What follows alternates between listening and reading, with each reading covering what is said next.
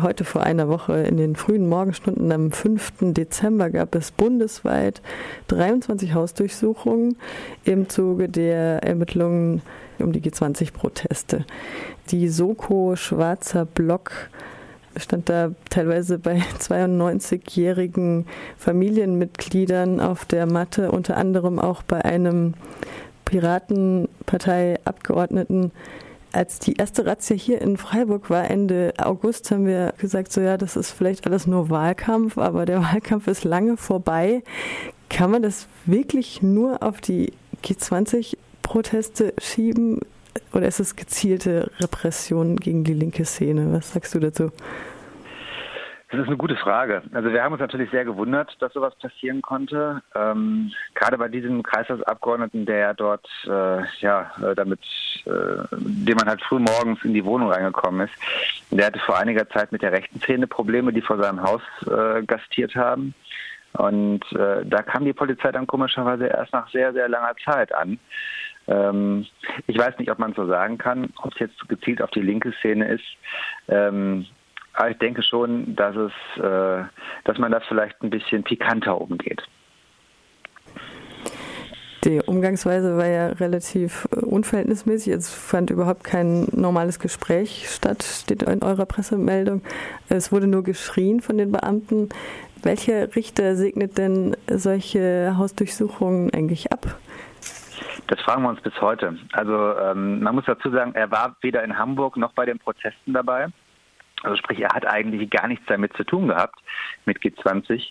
Ähm, seine Frau war ganz normale Demonstrantin gewesen, ist nach Hamburg gefahren, hat dort äh, ohne für Aufsehen zu sorgen demonstriert. Ähm, bei ihr das Einzige, was war, wurden im Rahmen, ich sag mal, von vorsorglichen Maßnahmen von, von ganz vielen Leuten die, äh, äh die Personaldaten aufgenommen.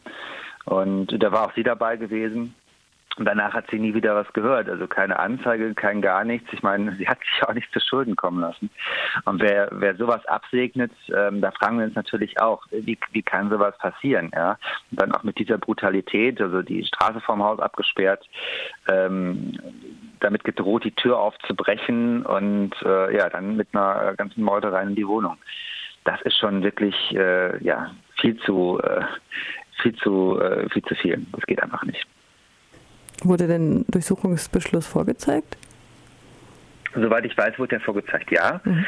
Ähm, sie haben das auch über sich ergehen lassen, die Familie. Wie gesagt, die 92-jährige Tante äh, war natürlich sehr verstört gewesen, äh, wenn da jemand vermummt äh, in, ihr, in ihre Wohnung reinkommt.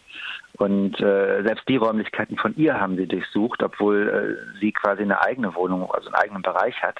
Ja, und äh, da eigentlich auch nichts zu durchsuchen gibt. Ja, also die Dame hat keine Festplatten und auch keine Telefone.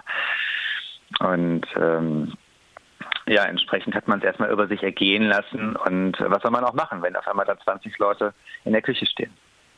Die Arbeitsmaterialien des Kreistagsabgeordneten wurden ja mitgenommen, Rechner, Festplatten, alles, obwohl er ja gar nicht auf der, in Hamburg war bei den Protesten. Werden jetzt rechtliche Schritte geprüft? Wie geht es weiter? Also er hat sich natürlich erstmal beschwert danach. Ähm, er ist zur Polizei gegangen, ähm, hat auch sich Rat eingeholt, was denn jetzt zu tun ist, weil er ist natürlich in, in doppelter Hinsicht betroffen. Zum einen, ähm, oder in dreifacher sogar. Zum einen er, hat er nicht daran teilgenommen an den Protesten, zum anderen ist er natürlich politisch betroffen, äh, weil natürlich auch vertrauliche Sachen aus Aufsichtsräten, aus, aus Gremien bei ihm zu Hause sind, äh, die jetzt nicht unbedingt jeder sehen darf.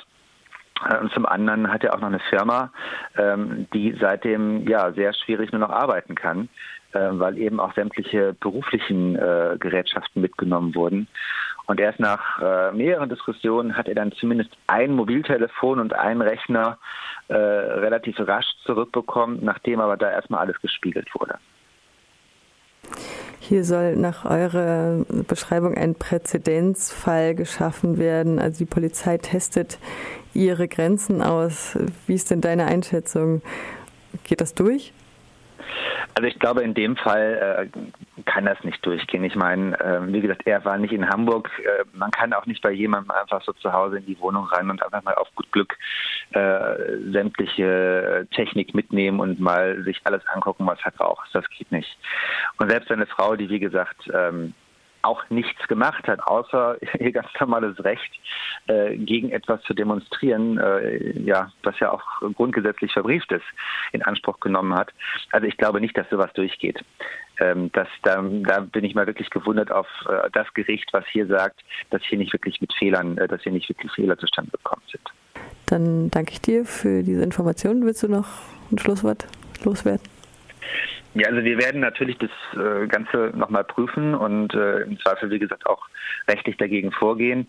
Ähm, weil, wie gesagt, so eine, so eine Art des Vorgehens äh, zum einen gegen einen gewählten Politiker und äh, gegen seine Frau, die, wie gesagt, äh, sich nicht dazu Schulden kommen lassen, ähm, das ist nicht hinnehmbar, das kann man nicht tolerieren. Und damit es nicht nochmal passiert, muss man eben dagegen vorgehen. Vielen Dank, Pascal Hesse, der Pressesprecher der Piratenpartei.